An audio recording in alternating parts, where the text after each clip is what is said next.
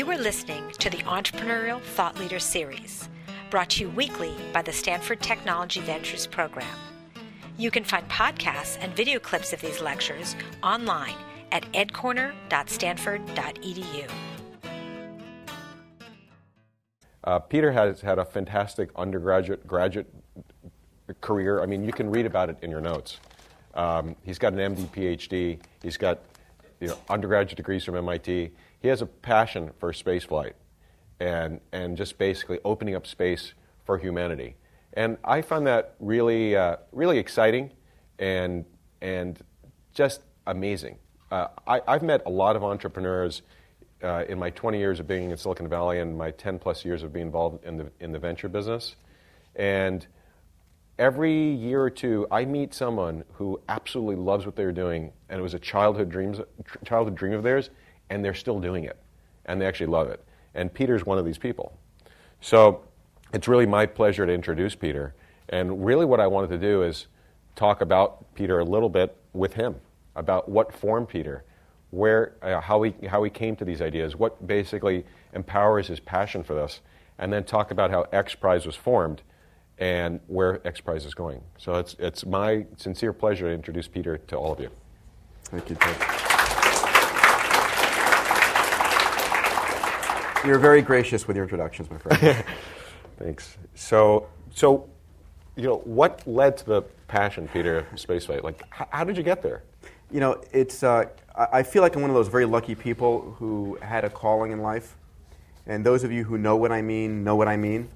Uh, it was for me. It was probably around the age of eight or nine that uh, I was born in '61 to put an age on myself, and uh, Apollo had just started, and I was sort of becoming conscious during the period of time when Apollo was happening. Uh, Apollo 11, for those of you who don't remember, landed in 1969, and it wasn't really that. I think it was Apollo 13 and the troubles they were having around Apollo 13 that got me stopped and thinking. And it was one of those things that hit me. It was like, wow, my mission in life is this. And it was, you know, it is to open up the space frontier. How did you, how did you know that? It just, it's inherently in my heart. It was something I, I knew. And, and I, I, when I talk to schools, in a particular a, a setting like this, you know, the, what I say is if you're not sure what you want to do, go back and figure out what you were really passionate about as a kid. Because no matter what you do in your you can make a career out of anything. You can you can make a career out of anything. So it might as well be something you really, really passionately love. Because if you're going to do anything really big in this world, it's going to be hard. And it's going to fail over and over and over and over and over and over and over again. And if you don't love it, you're going to give up along the way before it, it happens. And I can tell you from the course of the dozen companies that I've started, not all of which have succeeded, but the ones that have succeeded and are around today, they failed a hundred deaths along the way. And I would have given up if I were not just so passionately in love with the things I do. And so I just I, I give that to you. I, so as a kid, you know, I grew up in a Greek family like, like George did, yeah. and, and it was like, son, you're going to be a doctor. I said, okay. Mom, I want to be an astronaut. Well, it's nice, but you're going to be a doctor. So I ended up, you know, going through medical school. I got my diploma and I bolted you know, I had two companies going my fourth year of medical school in the space business, of course. And, of, of, of, course, of course. I, was, I, was, I was following my heart, but you know, it was. Um, uh, you know, at the end of the day, all these things are hard, and you really have to do what you love, because that's what you're going to. That's where you're going to have the greatest. You're going to daydream about it. You're going to have the insightful insights and the brilliance, and you'll be most passionate in communicating to people about it, and therefore they'll want to invest in you. You'll be happiest during it. So everything aligns. If you're doing something for somebody else, life's too short. Stop. You know, go and do something that you are absolutely excited about. And if you don't know what you're absolutely excited about, take a moment to think about it and go and remember what were you excited about as a kid. So I'm sure there are lots of risks along the way.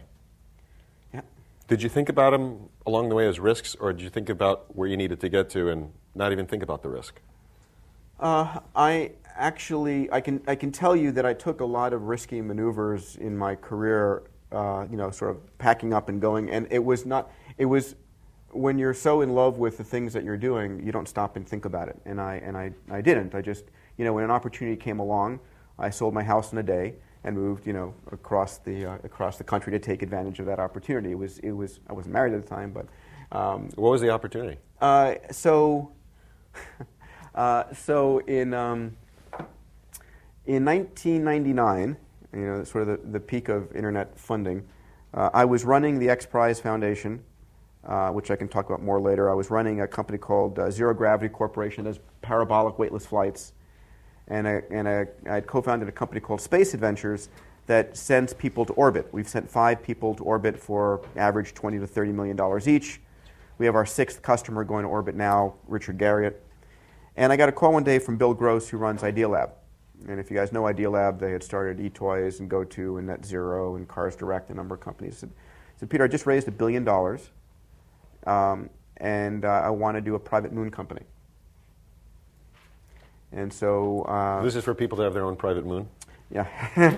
I want to build a company to privately land a robot on the lunar surface. And I've got $60 million set aside. And uh, uh, so I literally sold my house in a day and moved to Pasadena, took X Prize and Zero G and everything with me, and was mm. starting to build a, you know, I, I have a vision that, that uh, we're at a very key point in time where the entire space industry can become privatized and the economic engines uh, that uh, drive space can move from a government funded scenario to a privately funded scenario. Uh, and I've been trying to work on pulling together my you know, mini version of my own private space program yeah. in different parts and pieces. So, so where did the early ideas for Zero G and X Prize, the foundation, get started? Um, How did you come up with that? So the year is 1992. Uh, it's called the you know, it's the 500th anniversary of Columbus, and it was also called the International Space Year, sort of a tribute to, uh, to uh, uh, the Columbus heritage. And people said in 1992 we were supposed to recommit to go to Mars, uh, to the moon and Mars, and also complete the International Space Station. And in that year, what hit me was that none of this stuff had happened. The government was a lame duck, that none of it had actually materialized. And I stopped and I asked myself, could the government actually open up the space frontier? And in my mind, it became clear that they could not. That the government was no longer able to take the levels of risk, nor could private companies, large private companies, take the level of risk required to open up mm. this frontier. Because literally, if there was like a Challenger Columbia, you know, NASA shuts down for two years as congressional investigations. And my God, how could you possibly lose six lives? Well, we lose 50,000 on the roads every year. We don't stop, you know, stop the highway system. And large corporations, you know, their stock price will plummet. So I said, you know, the types of real breakthroughs required to open up the greatest frontier ever, at least physical frontier, can't be done any longer in the governments or large corporations. So it hit me that at that point, um, I needed to focus on private companies. And, and so I looked at how did we really take other industries forward, and it was on mass markets. Uh, airline, internet, PCs, all these things that were hugely expensive only for the wealthy people became accessible to everybody as the mass market materialized. So for me, it was what are the mass markets involved in space? And uh, it was uh, tourism is one large mass market. And so the, some of the companies, uh, Zero Gravity Corporation, Space Adventures, uh, and part of X Prize was in tourism. Entertainment, um, you know, Star Wars is a multi-billion dollar uh, portfolio. And so Rocket Racing League came out of that. And eventually, my long-term mission is I want to be an asteroid miner. Um, if you think about it, uh, the average nickel iron asteroid, half kilometer in size, is worth about $30 trillion in platinum markets. Which is bigger than the credit crisis. Uh, yeah, true. Now, my financing plan for this is I'm going to buy puts on the platinum market, announce my mission to go retrieve the asteroid, cash in on the puts, and then go finance the mission and go. Got it. So, so that, don't. Well, in, in, the humor, there's some truth, right? Because, there is. There is. There is truth. It, I remember you telling me about the early days of X Prize and how you would finance it. Like that's a great story. And, and so uh, I'll. So originally, when the um, you know people don't believe uh, the X Prize came to me as I was reading a book called The Spirit of St. Louis.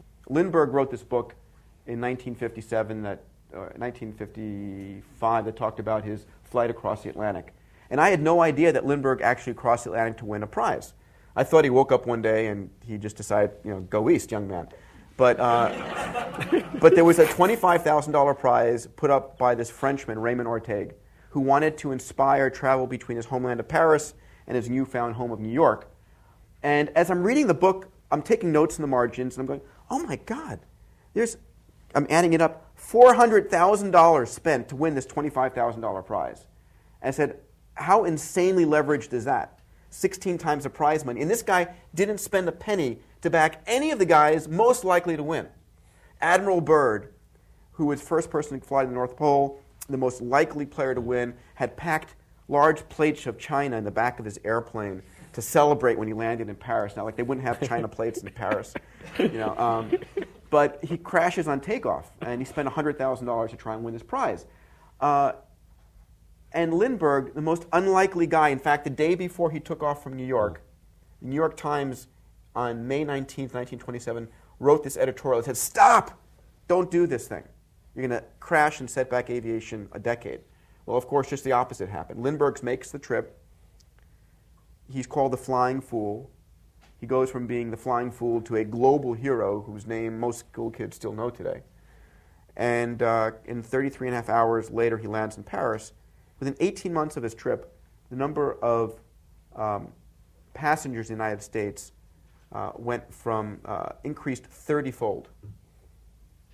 The number of airplanes quadrupled, number of pilots tripled. This huge aviation because it was a paradigm change. Oh, if he can do it, I can do it. And so that formative moment, I said, that's what we need. Because I had, at this point, again, given up on, um, on going the government route. I said, I need something to spark these private companies.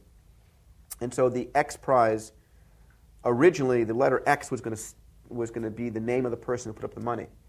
It just took me so long to find that person. The X stuck around. Yep. Um, so I couldn't, uh, to, to get to your story uh, on leverage, um, I, I, I went and I pitched, you know, for, uh, from Fred Smith, Richard Branson, to, you know, hundreds of CEOs and CMOs on this vision of this highly leveraged incentive prize. And everybody was like, this is a crazy idea. It'll never work. Someone's going to die. Why isn't NASA doing this? And everyone said, no, no, no, no, no, no. Okay? How many people? Uh, hundreds of people, literally. I, I, it was because at this point we announced it under the arch in St. Louis. I had. What year is that? This is uh, May 18th of 1996. I had uh, I had this this concept called this line of super credibility. There's this line of credibility. If you announce something above the line of credibility, it might happen, or people might believe it or not, depending on what you do. There's a line of super credibility. If you announce something above the line of super credibility, no matter what you do, it's people believe it, and their belief makes it happen in some mm. sense. So I had not one astronaut, I had 20 astronauts on stage. I had the head of NASA, the head of the FAA, Lindbergh family, Burt Rutan, and I'm announcing this $10 million prize. No one asked, do you have the money? We did not. Unfortunately. Do you have any teams competing? We did not. Um, and so we started having teams register, and I'm feeling more and more on the hook to raise this $10 million prize because it's like, Peter, we're going to be getting there. Do you have the money yet? Well, I will. I promise you, I will. So, you know, um, insane pressure is the uh, mother of uh, invention, uh, not insanity. Well, this was insane pressure. And I, uh, uh, I ended up being able to raise a small amount of capital from donors in St. Louis. And a friend of mine said, Have you heard about a whole one insurance policy? I said, What is that? And I said, Well, you take a bet and you pay a premium, and if if someone accomplishes a task, they pay off they pay off the prize. If they don't, they keep the premium. The, so we, they, they, meaning the, the insurance, insurance company. company. So we put an end date on the X Prize of January one, two thousand five. So, so, you take a bet with an insurance company. So we, we bet. How did you approach them and just, hey, I'm going to. So I, I, went through uh, Aon as a broker, who went to the space insurance underwriters, who have a certain amount of capacity, traditionally insuring launches and satellites. And they play in the very traditional world. And the insurance underwriters went and said to Boeing, Are you going to compete? No. Lockheed? No. Northrop Grumman? No. No one's going to win this thing. It's ridiculous. So they took the bet. And um, it's not publicly disclosed how much it is, but you know, it was in the single digit low millions. But I didn't have you know, $3 million to pay the insurance premium. Um, but I thought I could raise it. So I, I wrote a policy where I would pay $50,000 every month with a large balloon payment at the end. So I would I would be paying in fifty thousand dollars, you know, the last Friday of every month, and I'd have this fifty thousand dollar Friday coming, And how did you finance that? begging, well-worn knee pad. I became very impassioned in fundraising. Our friend Adeo and many of our, our common friends from Elon, and basically going out to folks and saying, "Here's the vision," you know, and I would literally finance this thing fifty thousand at a time. Uh, because if I didn't pay the $50,000, all the money I'd paid in beforehand would have been evaporated and the thing would be over. They'd keep it.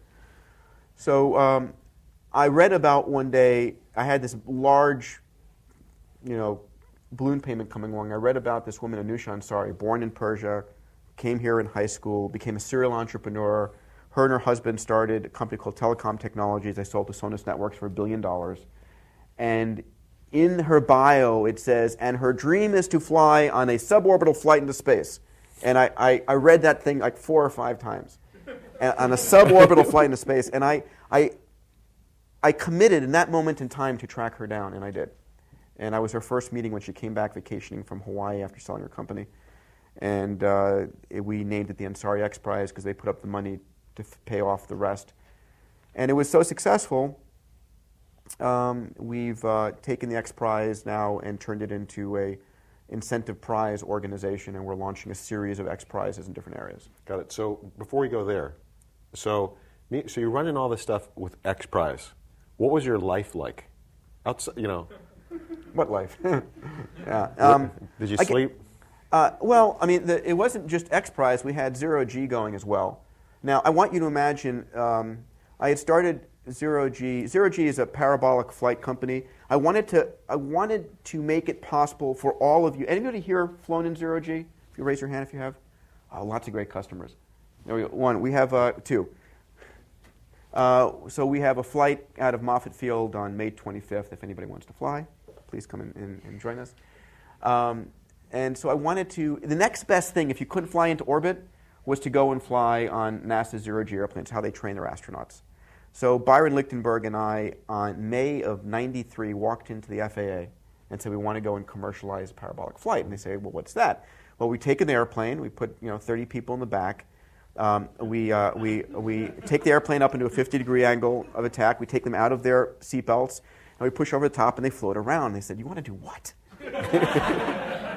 Go talk to our lawyers. Now, um, the lawyers proceeded to explain to me that nowhere in the federal aviation regulations is this allowed. And I said, Well, they, they weren't thinking about it 50 years ago when they wrote the federal aviation regulations. So, what does that have to do with the fact that it's not allowed? And as a final result, it took me 11 years and four months to become operational. This was an 11 and a half year startup While doing X Prize. while doing X Prize and launching Space Adventures.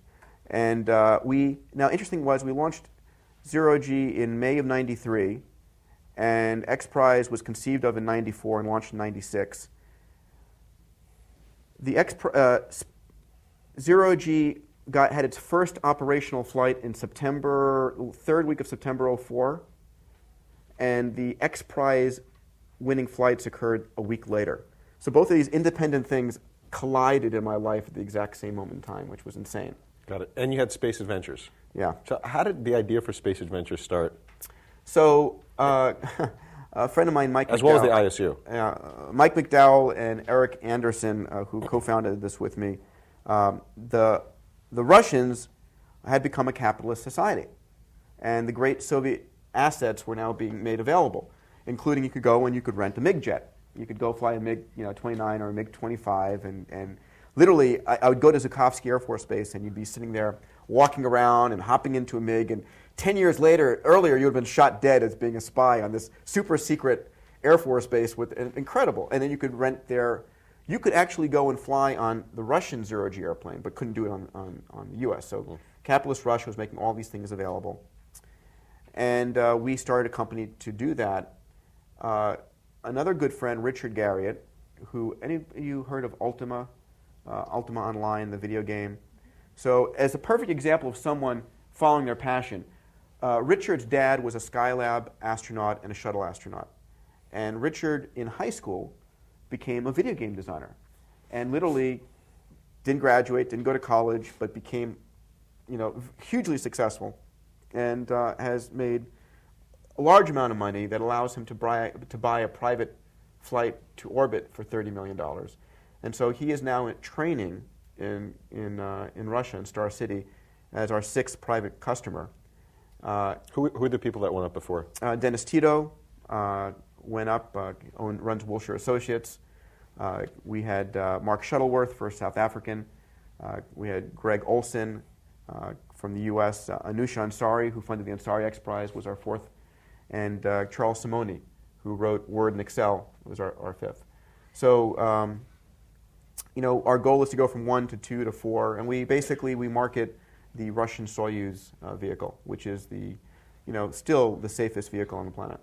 So, so you're doing basically space adventures, zero G, X Prize at the same time, and and you realize you don't have enough to do, so you actually have the ISU going as well. Um, well, I, so International Space University was started uh, by myself and some colleagues early on before this, and it's just it's been successful and continued. And it's, uh, we wanted to start a university, a graduate style university for the study space. Recognition is that opening a frontier, any frontier, is multidisciplinary. It's not just engineers or scientists or financiers, it's everything, and all countries involved. So we, we, we had met and uh, become friends with Arthur C. Clarke, and we had talked about this idea of a, a university that would bring the best and brightest minds together for the study of space.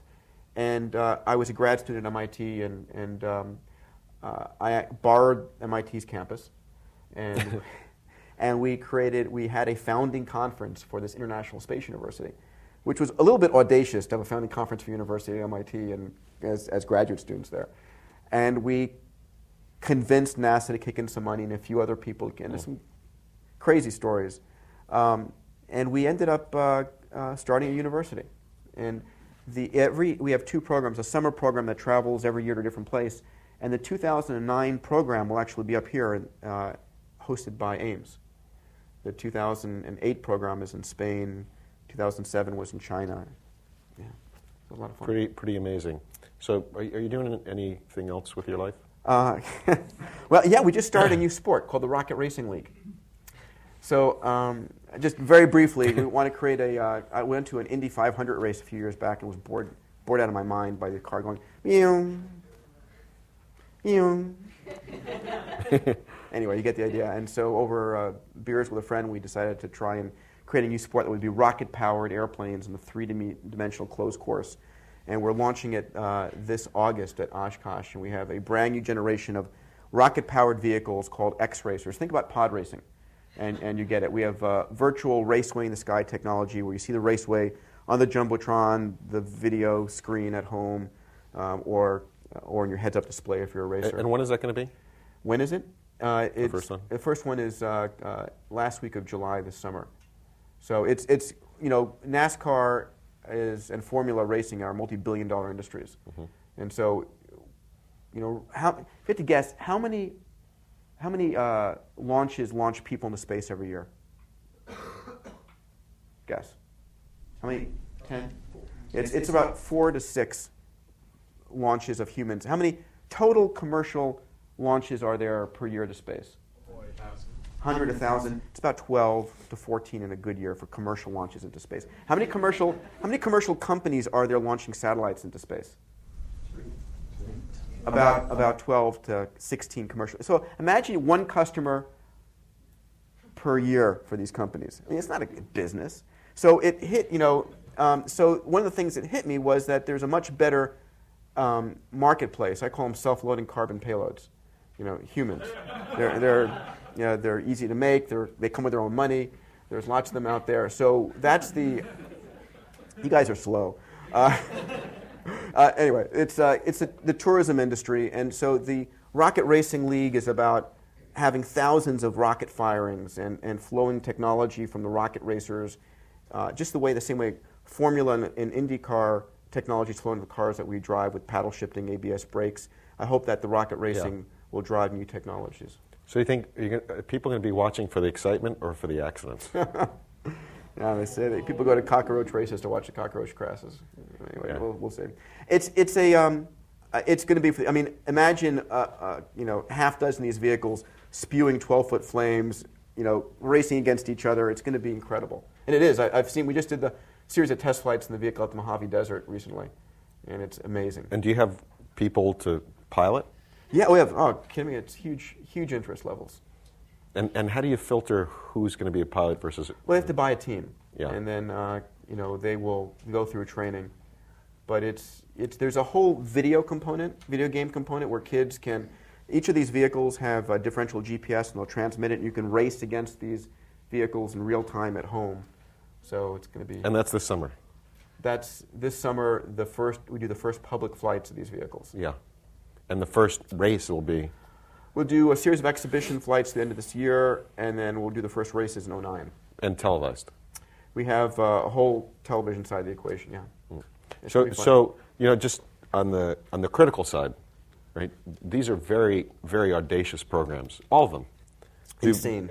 Do, do do people ever question you about the the potential risk to the people involved, people on the ground? Yes. Yeah, and and I had I was um, I was in a congressional hearing, um, and uh, one of the Congress congresswomen stood up and said, "Dr. Diamandis, um, aren't you in fact going to cause people to kill themselves as they go after this X Prize?" And I was really taken aback by by the question, and I I thought for a moment and I answered her in the following way. I said, um, "500 years ago."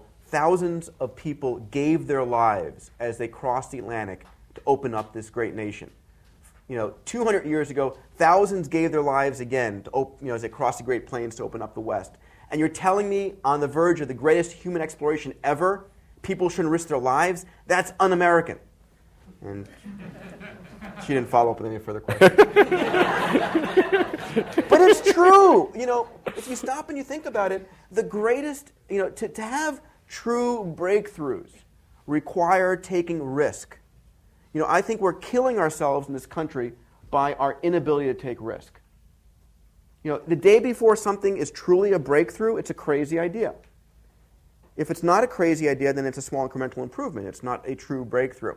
So how do where do we incentivize really risky stuff? It used to be in the government programs. I mean, yeah. for God's sakes, you know, saying in 1961 that we're going to the moon after we had not even sent anybody to orbit yet. We had just put Alan Shepard up on a suborbital flight. The medical journals, if you go back and you read the late 50s and the early 60s, well, late 50s, didn't know how the human body physiology would react to space. Would the brain work in the you know, Van Allen belts, because it's basically an electromagnetic machine? Um, could you even swallow in zero gravity? Now, you know, the fact of the matter, anybody who's ever watched someone drink a beer while standing on their head would be able to know that you can swallow in zero G. But, um, but they ask these questions. And, and so this, the audaciousness of, of this, and I, I want to share a metric with all of you to really empower you in something.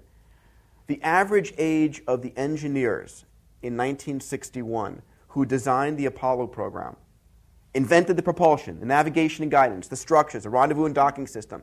The average age was 26. The average age of the engineers who designed the Apollo program was 26 years old because there was no one there to tell them what couldn't be done. It was literally at the peak of their creativity. These people were given a clean sheet and said, Go and make this happen. You have a presidential mandate. And they did. The same average age as, you know, who created the dot com revolution. So, to the faculty in the room, next time someone in their mid 20s comes to you with a crazy idea, listen. To the students in the room, if you have a crazy idea and someone tells you it's a crazy idea, well, maybe it is for them. Go and do it. So, literally, there's a way of thinking that we have to take risk. Got it. So, so X Prize, where's it going now? How are you basically incorporating risk taking into X Prize? I mean, the mission of X Prize has expanded quite a bit. So, what is X Prize now? Where is it going? We um, we set a mission when the X Prize was originally won. Uh, we ended with zero dollars in the bank, and um, we asked the question: Do we wrap up and say, "Ta-da, success"? very tempting, but not. Um, so we ended up uh, thinking about do we become a technology play of uh, incentivizing space exploration? We do um, general technology? And we set a mission after a lot of delibera- deliberation to use these incentive prizes to incentivize breakthroughs in a range of areas. So our mission is to bring about radical breakthroughs for the benefit of humanity. The goal is to incentivize maverick thinkers to set audacious but achievable goals. Um, so that's really where we try and focus our, our points. What does the public think is literally impossible until it's done? And that's where we try and put a large cash prize to change behavior. So, that, so, so is one of the X prizes is going to be how to create a new U.S. government? that is no. uh, we are we have uh, five verticals. We have exploration. So we've launched since then the Google Lunar X Prize. It's uh, Google's put up $30 million in prize money for the first private team to land a robot on the surface of the moon, row 500 meters, send back a series of photos and videos. Now, originally NASA was going to fund this prize. Remember, remember I said earlier I went, uh, there was this company called Blastoff that I moved across the country to go and do with Idealab. Well, it was basically to do this private moon mission, and then we had the dot com meltdown and the money vaporized, so that never happened. So this is the way of fulfilling that original vision of a private moon mission. So we've offered it through a prize mechanism now. So NASA was going to do this, but they couldn't find $20 million in their budget. They were going to make it U.S. only. So Google stepped up with 30 million, made it a global competition. And NASA was, was sure that no one would register to compete or we'd have a small handful. We've had over 700 registrations from 50 countries around the world, 700 registration requests. So a huge amount of interest. Uh, we're working on a series of deep ocean X prizes to map the other 97% of the ocean floor. Um, in life sciences, we've launched the Archon X Prize for genomics, sequence 100 human genomes in 10 days. Um, we have, we're working with, um, uh, with uh, Lance Armstrong on a Cancer X Prize. Uh, we are working on a Human Longevity X Prize, you know, double or triple the healthy human lifespan. Uh, energy and the environment, we've launched the automotive, the Progressive Automotive X Prize for a new generation of cars that exceed 100 miles per gallon equivalent, manufacturable, desirable, low carbon emissions. And uh, working in education and global development.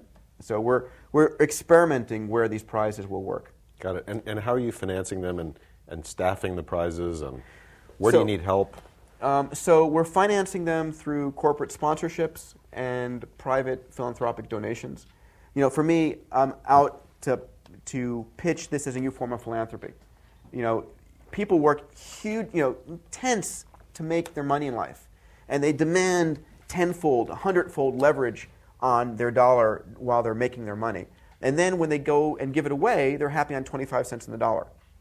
And you know, prizes are a very efficient way to get 10 or 50 times your money, and you only pay the winner. You know, I don't care where someone's gone to school, what they've ever done.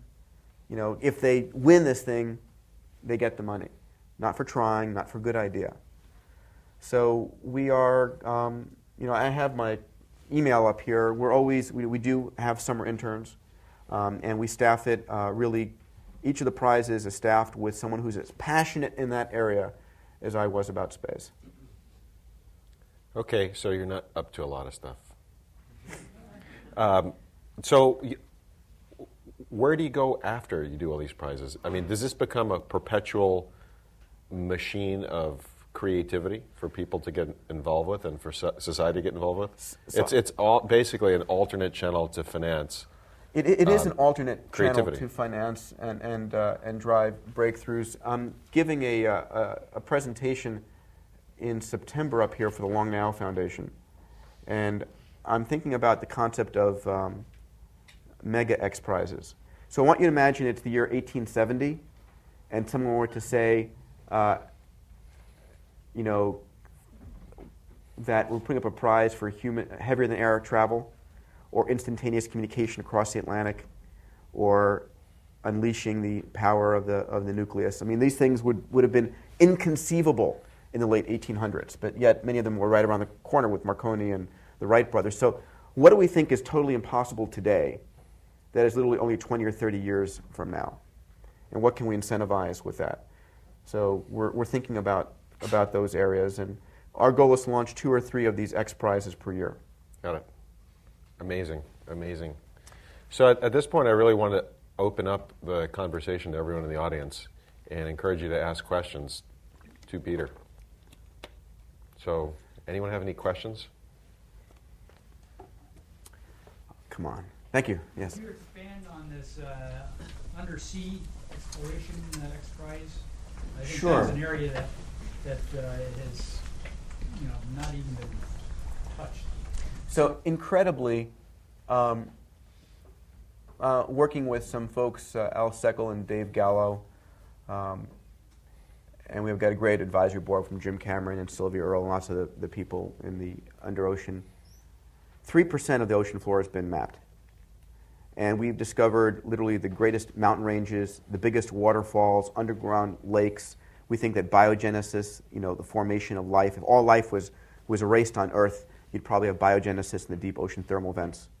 So um, we are over the next year going to decide what the deep ocean X prizes should be. Should they be for the design of technology, you know, swarm robotics that can go and, and cooperatively map the ocean floor? Should it be for new human technology? We're still using the Russian Mir submersibles from 30 years ago to go down deep. Uh, should it be for ocean health?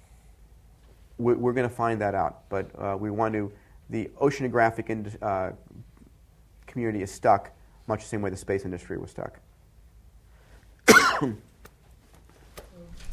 Peter, first, thank you. This is very, it's wonderful to actually hear you and see how, um, um, how you persevered in actually making, making your space dreams come true. Um, so, you talked about being passionate about, about space travel, but a lot of what you actually did involved fundraising. So could you talk about just kind of what was your what, what was it like to basically go into doing fundraising for this, and what were some of the lessons you learned in doing Sure. fundraising? Yeah, so that, s- just so everyone could hear, uh, the, the question was about fundraising and the lessons learned from fundraising because it was such an integral part of X Prize and everything you did. So it is probably one of the most critical skills that you can learn. I think of fundraising as energy transfer.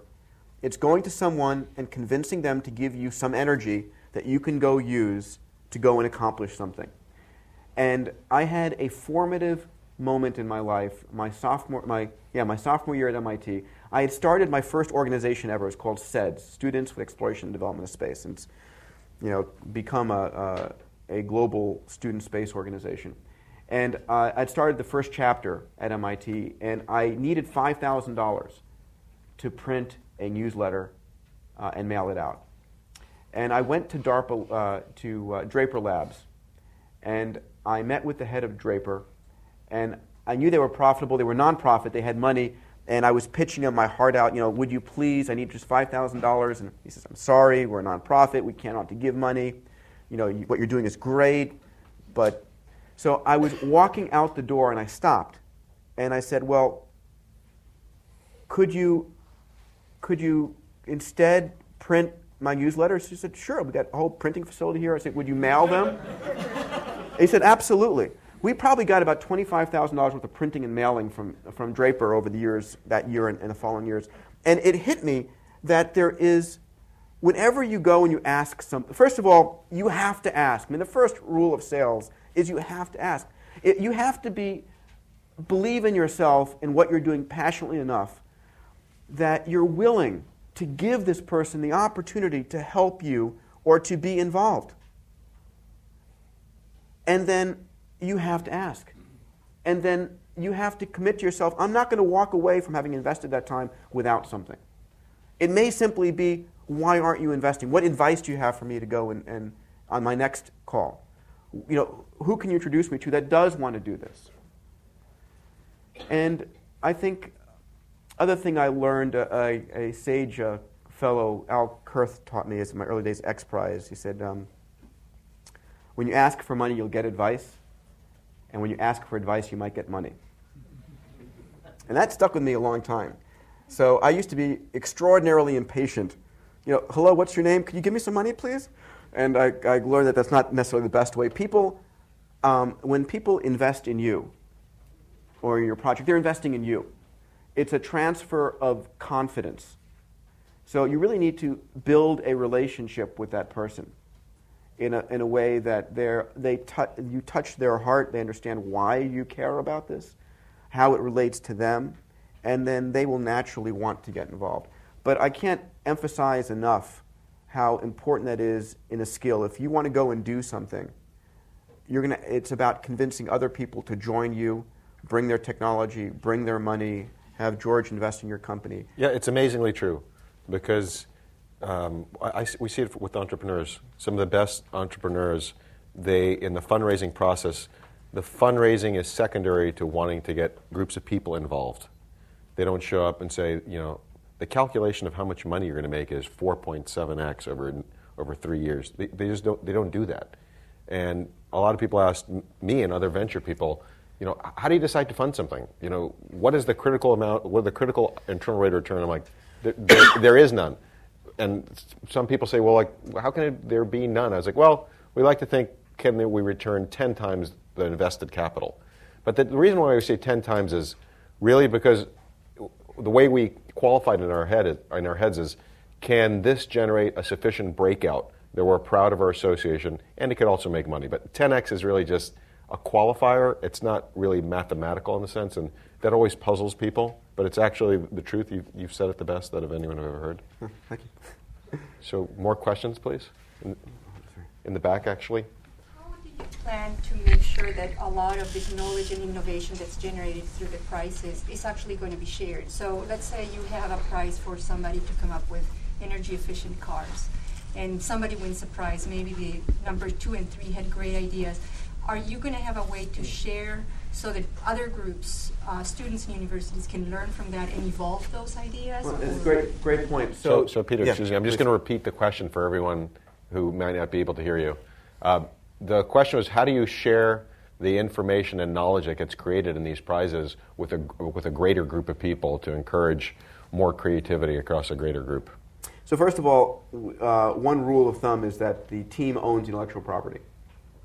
We don't lay a claim on that, so it's important that they have it to be able to go and uh, and um, and develop it further, take it to market. The prizes cause a instigation. They uh, hopefully change a public paradigm, and then the marketplace will hopefully take it from there once there's a proof of concept. Um, one of the things that we do is uh, we we our job is to promote the teams to the maximum extent possible, make them into heroes, which means we're in constant discussions with television networks about behind the scenes, following that. We are we're focused on uh, helping the teams promote themselves to the to the industry. Um, will be a huge amount of money invested in these teams, and uh, uh, they will be aggressive. For example, the Ansari X Prize teams of the 26 teams from seven countries, about eight or nine were real, and those real ones uh, are ongoing industry companies right now. Uh, one of the things that we're looking to do, and uh, this is an area that if there's expertise in the, in the room here, I, I would love to, to have you come forward.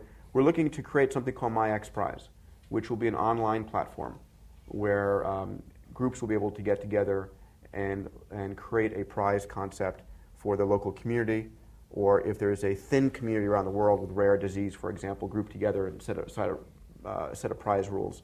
And literally, um, at the lower levels, $1,000 to a million dollar, create these prizes and make an efficient marketplace for problems and problem solvers. Next question, please. Right over here, white shirt. Uh, Can you tell a little more about your uh, green car X Prize, the 100 miles per gallon X Prize? How, how was it funded? What's the, what's the Sure. idea? So we have something called the uh, Progressive Automotive X Prize, and Progressive Insurance. Um, Peter Lewis and Glenn Renwick have committed the uh, the prize money. It's ten million dollar purse initially. It will hopefully grow from there.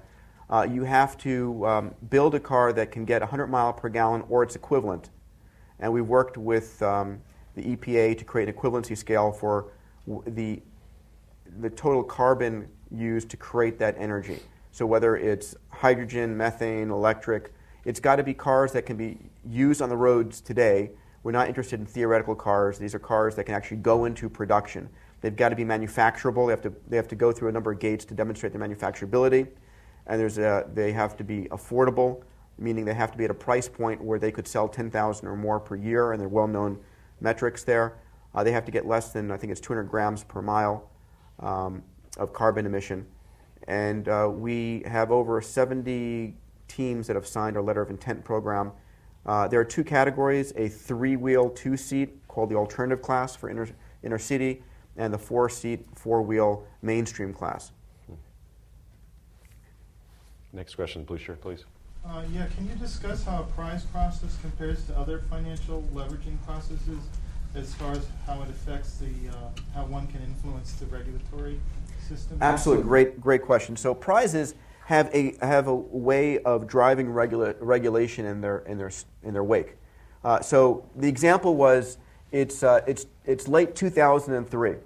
Um, I'm pretty sure that someone's going to be making a shot for the Ansari X Prize in 2004 because the prize purse was over in 2005, and I was sort of hoping someone was going to make a shot for it. And, but the rules and regulations to allow private human spaceflight in the United States don't exist. And this is a problem. Okay? So I went and met with Marion Blakey, then FA administrator, amazing woman, also the same woman who allowed Zero G to become operational after 11 years. Um, and uh, obviously a risk taker and, and, a very, and a very uh, uh, incredibly smart uh, and brilliant orator. And I said, Marion, the X Prize is going to be won outside the United States because the rules and, rules and regulations don't exist here. And um, very quickly, that concept sunk in, and the rules and regulations were passed in the next few months.